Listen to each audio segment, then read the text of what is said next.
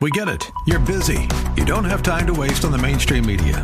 That's why Salem News Channel is here. We have hosts worth watching, actually discussing the topics that matter. Andrew Wilkow, Dinesh D'Souza, Brandon Tatum, and more. Open debate and free speech you won't find anywhere else.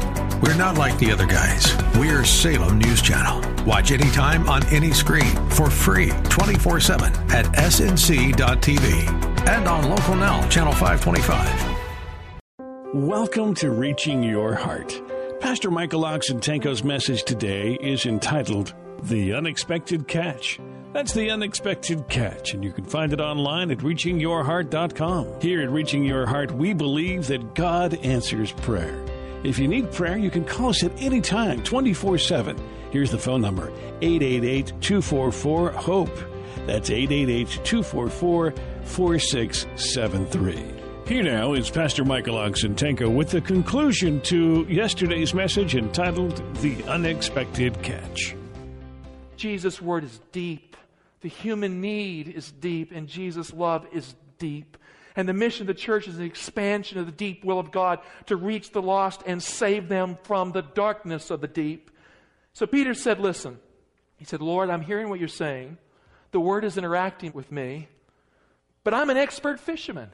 I've done this all my life. I'm the one who knows how to fish. I mean, this was what must have been going through his head. And now you're telling me to obey your word and to go against my intuition, to go against my experience, to do what you say? Fish don't bite in the day, and old salts know that you can't catch fish when the sun is burning hot overhead. Peter said, but. Now, the but means who cares what people know? He paused to think about all that he knew and the fact that now he was asked to do something he had never known. And he says in his own head, Who cares what people think and who cares what I think? At your word, but at your word, I will let the nets down. You know, the church today needs to obey the word of God and let the nets down.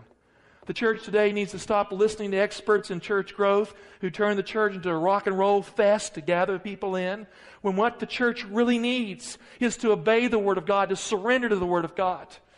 Catching fish means obeying the Word of God first so you can lower the nets where the need exists. Peter said, It makes no sense, but at your word I will let the nets down.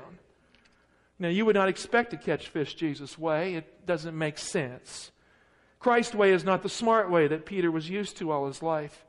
Christ's way required Peter to go against the best judgment of his experience and to trust the Word of God as the power to catch fish instead of some fancy methodology and means. Jesus was always doing things that challenged the so called understanding of anyone, the common man or the wise man. But, dear heart, Christ's ways bring the unexpected catch. Because Jesus' word causes the fish to do what he says. He has the authority of the second Adam. He can make the fish jump into the net if you are obedient to his word. The power is in the dynamite power of the Word of God. And so when Peter lowered the net into the sea, I imagine, spiritually speaking, Jesus threw a piece of dynamite into the sea. The Word of Christ. Luke 5, verse 6. And when they had done this, they enclosed a great shoal of fish, and as their nets were breaking, they beckoned to their partners in the other boat to come and help them. And they came and filled both the boats so that they began to sink. Now, in the story, one boat was not enough for the catch of fish. When churches really grow, when churches show spiritual maturity, they fill their boat. That's true, but they don't just think of their own boat. They aren't just building mega monoliths and ignoring the needs of the earth they also call other boats to collaborate with because they don't want any of the fish to be lost. They are not about themselves, they're about the kingdom growth. Healthy churches plant churches and they spread the word of God far and near. You know, we've been fighting for almost 10 years for our church building. But praise God, this congregation has raised up churches around the world and has helped others to become vibrant and alive, even though we don't have a building. There's something good about that, and I'm grateful for that. They don't just build up, they build out. And Jesus' word produced a catch that was too large for one boat to hold. In fact, it was too large for two boats to hold. In the story, Peter is not a superstar who does all the work himself. We don't find him pulling the nets in himself, we find him working with others. Gospel work is collaborative work or it will fail. We have been told that unless the work of God is conducted by teams, and that those teams are working together in Christian unity, that we cannot succeed in the mission that God has given us. Dear heart, Jesus said, if you agree on earth, it will be done for you. And he means if you don't agree, it will not be done for you. If you want to see your work advance, then you need to get together other Christians. You need to, in humility, collaborate with them. You need to ask God's leading, and you need to listen to them so that the work of God can grow. Individualism must surrender to Christian community for vital outreach to occur. Peter told Jesus, At your word I will lower the nets. The Greek says literally, I will slacken the nets.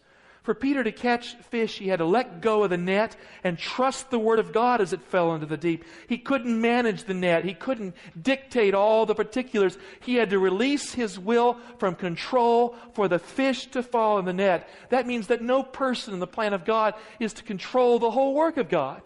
Dear heart, the work of God is not about great preachers and teachers telling everybody what to do. It's about communities in faith taking the Word of God and collaborating in unity, and every person with their work making a difference for God. Luke 5 8, but when Simon Peter saw it, he fell down at Jesus' knees, saying, Depart from me, for I am a sinful man, O Lord. You know, Peter was blown away by this. Never in his life had he seen anything like this. This is not the way you fish, and yet suddenly the miracle of the fish in the net it blew him away. And so he fell down at Jesus' knees and admitted that he was a sinner unworthy of the Lord.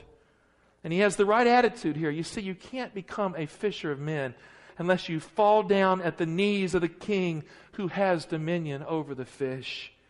Peter's prayer is a paradox kind of prayer. He holds on to Jesus' knees. He clings to Jesus' knees on his knees. And he says, Depart from me, I'm a sinful man. Dear heart, when you work for God, you will discover as you obey the Word of God that you need God. The sense of your own sinfulness will increase, but it is not meant to drive you away from God. It is meant to bring you to your knees that you might cling to Jesus more deeply. And in that clinging, you will be empowered to become a better fisher of men. And so he said, Depart from me, I'm a sinful man. But he was clinging to Jesus' knees on his knees. Christ never dismisses the person who is hanging on to him at his knees. Jesus did not answer Peter's prayer. Jesus recognized Peter was on his knees. And sometimes we pray prayers on our knees that don't need to be answered the way we want them. Sometimes being on your knees is the answer you need. Sometimes being on your knees and holding on to Jesus is the answer you need. Luke 5 9. For Peter was astonished and all that were with him at the catch of fish which they had taken. He was out of himself, the Greek would indicate. He was standing back in awe. He couldn't believe it. And verse 10 And so also were James and John, the sons of Zebedee, who were partners with Simon. And Jesus said to Simon, Do not be afraid. From now on, you will be catching men. Catching fish represented catching people. People don't jump into the boat naturally, people don't jump into the bank of the church easily. For the church to grow, you have to go where the fish are. And you have to catch the fish with the Word of God. Fishing is not easy work, but it's fun. And it's grateful work if Jesus is working with you. Jesus' kind of fishing is the best kind of fishing in the whole world. It's like throwing dynamite into the sea. There's power in the Word to gather the fish in the kingdom net. The Word of Jesus, dear heart, is explosive power. It's not just power, it's explosive power can change lives, it can lift the burden, it can restore dignity, it can cast the devil out. It can unleash the forces of good within, bring the Holy Spirit to bring about virtues you had never able to possess on your own that you now have because of your sacred connection to Jesus Christ. It is dynamite kind of power. Luke 5:11 and when they had brought their boats to land the Bible says they left everything and followed him. To be a fisher of men and women, you must be willing to leave everything to follow Jesus. You cannot hang on to that stuff in your life which corrupts the life, which compromises the will, which shatters your connection to Christ. You know, why is it important for the Christian to say no to the stuff of this world? And yes to divine things. They bring divine energy in their life because there is no room for compromise. If you want dynamite kind of power in your life, The will must surrender. So on your knees, you must do what Peter said. Depart from me, I'm a sinful man. But the Lord says, no, don't be afraid. I'm going to fix your life. We'll get the sin out of it, and you're going to be catching men for heaven's kingdom. Dear heart, God is calling His church at the end of time to stop playing around and to get focused and to make Christ real and let the Word of God govern in our lives. Following Jesus is worth it. Isn't following Jesus worth it? Christ is the reward. And following Jesus is a journey you never want to end. It's worth it. Christ is the king of the sea. What makes fishing meaningful is being with the one who is the king of the sea. I went to Turkey a couple years ago, and we saw at Ephesus an ancient symbol you would find in the marketplace in some of those shops. It was carved into a stone, a wheel, and all the characteristics of that wheel, it spells certain things. The line up and down is I, or iota in Greek, which begins the word ichthus for fish. The X is the key, which would mean Christos. The iota is the word for Jesus, Jesus. The X, Christos, Christ. And it moves on through all the letters of fish. So Jesus, Jesus, key, Christos for Christ, and so on and it represents Jesus Christ. So we have this wheel, which was a symbol of a fish. See, what Jesus did here had a lasting impact on the church. When people expanded their business, they did it for the one who did the miracle of the fish. They were fishing for souls as they were working in the marketplace. Ministry was not something that happened on church that they paid their preacher to do. Every single believer was an evangelist, a fisher of men. They made it their sacred business to bring people to God. And so it says, to be a fisher, you must be a part of God's kingdom. To be a fisher of men, you must be willing to leave everything to follow Jesus.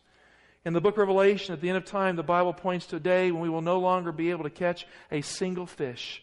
There will come a time when the gospel net will not catch one fish in the sea because everything in the sea will die. In Revelation 16:3, the second plague describes the collapse of spiritual interest in the secular world.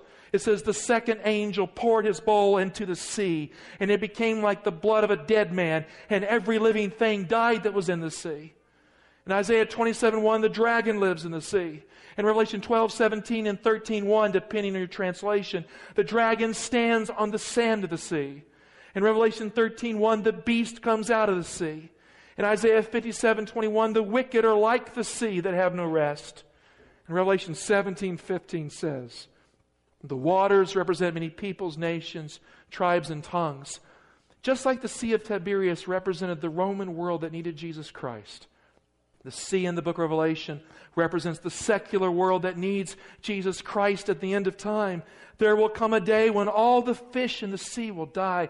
That's another way of saying there will come a day when people will die spiritually and they will no longer want to listen to God's word anymore. When the evangelistic net will not work, there will come a day when spiritual interest will shut down globally and the things of God will be done. And what Christ says will be final. Let him who is wicked be wicked still, and let him who is righteous be righteous still. I'm coming with my reward to give every man according to his work. That day will come. Dear heart, we are approaching the time when every fish will die spiritually that is in the sea. God's word today is treated by the secular world as rubbish by the so called great thinkers of the world today. I was at a press conference in Washington, D.C., at the National Press Club as a godly man of God, a scientist who has written articles in many reputable journals, who simply has challenged the fundamental assumption of space time expansion, which is the fundamental assumption of the Big Bang Theory. He did something that no one has done. He took his time to sit down and do the math to see if time and space are actually expanding. And we have the ability to test this because of the GPS satellite system that circles the Earth. You can tell by the signal that goes up and the signal that comes down. You can measure the red shift at the expansion of the universe if there is any. And, dear heart, according to his calculations, there is no time space expansion. The fundamental assumptions of Big Bang cosmology are in vital question. But, you know, that man cannot get that article into a scientific journal because the so called open minded scientific community is unwilling to let Dr. Robert Gentry print his article. Now, whether he be right or wrong, it's not science the place where you test ideas instead of exclude them. We're living in a day, dear heart, when the open minded, so called great thinkers of the world are more closed minded than the darkest thinkers of the Middle Ages. The creation story is called a myth and a lie, and the theory of evolution has replaced special creation as the religion of the world. And men like Richard Dawkins, Dr. Dawkins, the author of The God Delusion, can swear and cuss at Christians on national television, international television. No one thinks twice about it. Dear heart, the spirit of the age hates the truth that is in Jesus Christ. It's not just the fish in the sea who are rejecting God's word today. The fish in the church are rejecting it too. There are fish in the church who don't believe in a creator God. They don't believe in the Adamic story of creation. They don't believe in the second Adam either. Because they don't believe of how it all started, they don't believe that Christ is the answer to the first sin in the Garden of Eden because sin isn't there anyway. And so they get real philosophically the faith story, the myth tradition of the Christian church. Dear heart, if creation is a myth, if creation is a myth, then the cross is a myth too. Because Christ died on that cross. He was planted between heaven and earth on that tree of the knowledge of good and evil because Adam ate from it. He fell down in a garden with sweat and blood because Adam chose to leave God in the garden. And God promised Adam thorns and thistles, and that's why they put a crown of thorns on Jesus' head. He is the answer to the evil we find in the very first few chapters of Genesis. And if there is no creation, then the cross is not real. And that's why the devil hates the seven literal days of creation. He hates the Sabbath which is a sign of the everlasting covenant. He hates the memorial to God's creative act because he knows if he can get people in the church to believe there was no creation, they will not consider the cross. They will not bring their sins to the Savior. They will not submit to God's authority in their life. Dear heart, these are sacred things that are in play here today, and the battle is one that is unseen. Christ's coming is very near. The lesson, the story is clear. Put out to sea. Obey the word of God instead of your own thinking. Let your net down deep where the fish are. And reach out to the person who lives in the darkness of the deepest pit. Reach out to them and down. And when you're done, fall down at Jesus' knees. Because it doesn't make you any better than anybody else that you're doing this. Fall down at Jesus' knees and worship the one who gave us power and the word to catch fish. Worship him because you're nothing and he's the something that saves the fish. And when you fish for others, you will discover that the joy is in the journey.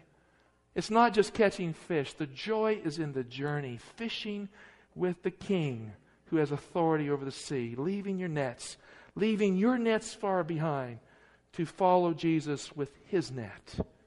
And the word of Jesus is the net that catches fish for forever. The word of Jesus is the kingdom net. A few years back, I had a severe back injury that put me down for almost a year. I had surgery that removed the disc and I had pain that wouldn't go away. I had chronic pain for a year. And I empathize with anyone who's struggling that way. At the end of the year, I remember a little boy coming to me one evening at the dinner table at a time I didn't expect. John Michael, we did the measurement last week in church. He's, they say, taller than his dad. That was a depressing day. I'm just kidding. My little boy, little John Michael, is six foot two. Man, he's growing up and I'm growing old.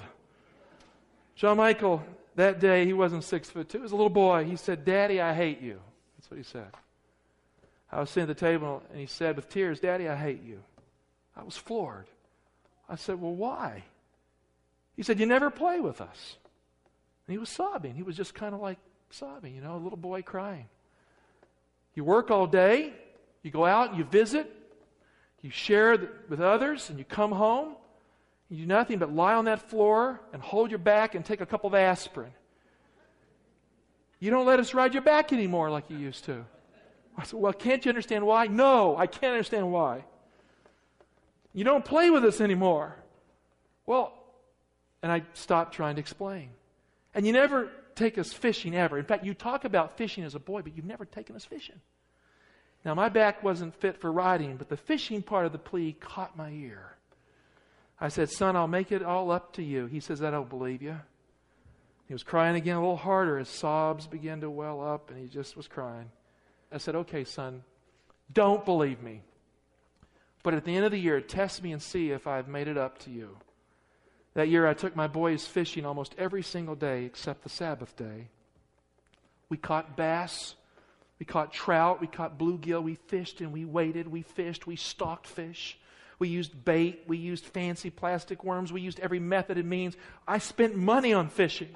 I bought fancy equipment and more fancy equipment. I invested in that year.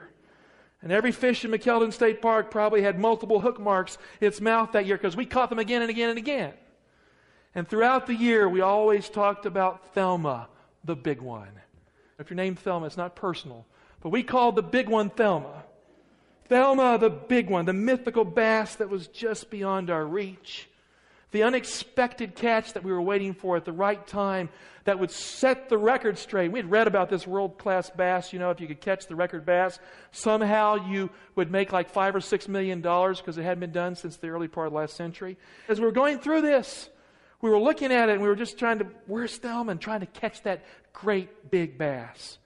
The last day of the year came before school started. It was the last day we could fish. We were standing below Liberty Reservoir at sunset, and the water was smooth as glass. It was something like the Gospels, the Sea of Galilee. The sun was reflecting on it. You could feel the holy awe of the moment. We bowed our heads and we asked God to be with us. We had learned to pray together that year beside the bank. The fishing at first wasn't that great. I remember it very clearly. My son Donald was standing near the pool, dangling a plastic worm over the largest pool into the deep. And as he was dangling his plastic worm into the deep, I heard the scream of his reel, followed by his scream Daddy, Daddy, John Michael, John Michael, I've got the big one. I've got him. He's on the line, Daddy. And you could hear the reel screeching. Something was on that line. It's Thelma, Dad. It's Thelma. I've got Thelma on the line, Dad. And as he reeled in the bass, we finally pulled it out, and it was massive and mean looking. You know, you get a big bass, they have teeth. They look like piranha almost. You could take both hands and stick it in the mouth of that bass. I mean, this was a massive bass. It was massive. Thelma. As we stood there on the bank of the river, I realized that the most important catch are the fish in your own family. Did you hear me? The most important fish to catch are the fish in your own family. I had been so busy in the work of God. I'd been so wrapped up with my own injury that I had forgotten that the hole I needed to be fishing in was my own family. The unexpected catch comes when you obey God's word and you reach out to save others. And that includes your own children. And you discover that God has reached out to save you and your family because you hearken to the Word of God. Dear heart, you can't save your kids. You can't make them love God. You can't turn them toward God. And you can't make decisions for them when they grow up. But you can love them. You can pray on your knees to obey the Word of God. You can show them repentance in your life when you sin against God. So when they come of age, they can look at you and they can say, you know what? My dad, my mom weren't perfect, but my dad or my mom knew what it was mean to call on the name of the Lord. Dear heart, the most important fish that you can catch is in your own family. I put my arms around my boys that day as the sun set. And it was a special day. Sunset was the last day. In a way, it represents the end of time for me. We were standing as the sun was setting. And we thank God with bowed heads for the unexpected catch. Dear Heavenly Father, thank you for Jesus Christ, our Savior. Thank you for Jesus, who is the Alpha and the Omega, who has given us all things. And Father, I just pray this day that as we commit our lives to you, may the Word of God reach deep within. Oh, Father God, may the living Christ catch all the fish in the sea. And Father, may the living Christ catch all the fish in our family too. In Jesus' name, amen.